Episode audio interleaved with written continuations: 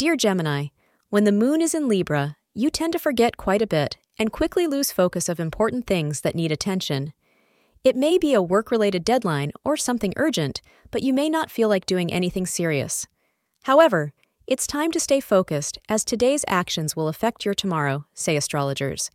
Today, you will feel distracted and restless, but fight the urge to relax because the time you put in today will be rewarded. Your lucky color for the day is jade green.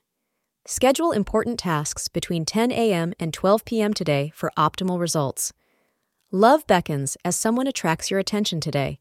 It would enable you to enter into a new world and discover new emotions, which will bring excitement in your life. It would also make you realize that there is a sense of wonder when you are in love for the first time. Therefore, pursue this person and see if this relationship is more than just a fleeting attraction. Thank you for being part of today's horoscope forecast. Your feedback is important for us to improve and provide better insights. If you found our show helpful, please consider rate it. Your support helps us to continue creating valuable content.